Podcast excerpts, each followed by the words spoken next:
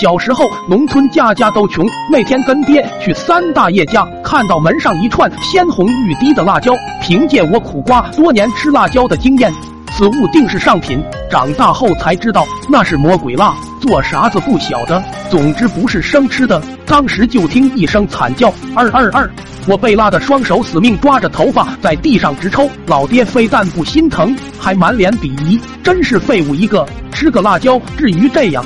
真给老苦家丢人！我呼哈呼哈喘着粗气，不服的说：“来，有本事您尝一个试试！”老爹一阵嗤笑，进屋继续跟三大爷喝起了小酒。我敢怒不敢言，只好悻悻的去找铁牛。那时候村里有许多破旧房子，是我们小孩戏耍打闹的好地方。我正纠结玩啥好呢，就听铁牛一声惊呼：“老大，看我找到啥了！”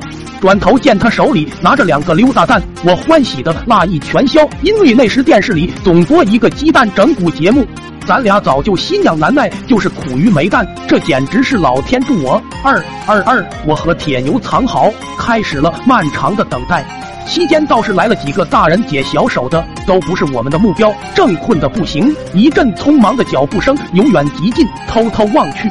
只见我爹左顾右盼，随即蹲下就要解大手。我俩赶忙把铲子小心翼翼地放在屁股下面。虽然在后面看不到我爹的样子，但是从声音来听，甚是痛苦。辣死老子了！苦瓜，我他妈回家打不死你丫的！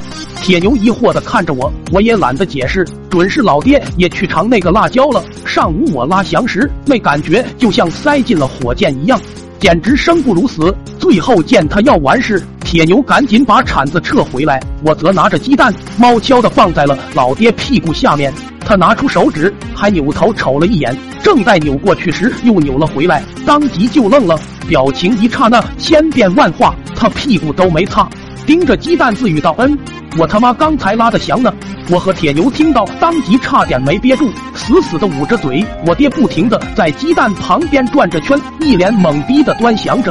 想伸手摸摸，又害怕。正在这时，不远处传来几声鸡叫，我爹当即一激灵，仿佛想到了什么，拿起鸡蛋揣兜里，风一般的跑了。我和铁牛眼泪都笑了出来。这场恶作剧无疑是非常成功。当天晚上，就听我爹轻轻的呼喊我，我没吱声，假装睡着。我爹看我睡实了，又开始捅咕我妈，还他娘，你睡着了没？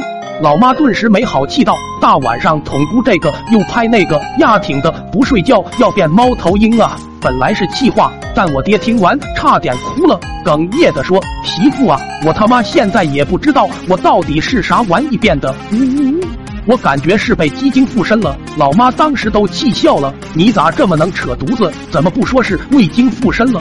我爹赶忙变戏法似的掏出那两个鸡蛋，然后把今天拉翔的过程详细的讲了一次。因为在农村，关于上身这类传说层出不穷，村里人或多或少都有所耳闻。见老爹说的很严肃，老妈慢慢的也认真了起来。最后问道：“以前听过黄皮子上身啥的，鸡精你是第一个跟我说。但是你说鸡精附你身上干啥？就为了下蛋吗？”还有你下鸡蛋的时候，就是那个定眼有那种撕裂的感觉吗？我在边上差点憋出内伤。就见老爹缓了口气，细声的说：“我哪知道附我身上干啥？总之两个蛋就在这。还有。”就见爹默默低下头说：“当时火辣辣的，确实有撕裂的感觉。很快这事就上了苦瓜村头条，家里的门槛都快被踩平了。村民们都很好奇，怎么说的都有，有说我爹是鸡神，还有说我爹上辈子是凤凰，因为犯错。”这辈子被贬成了鸡人，我万万没想到事情能发展成这个样子，心里发誓这辈子就是死也不能说。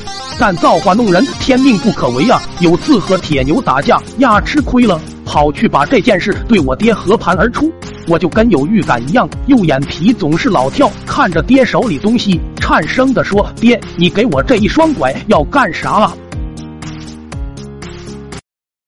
抖音。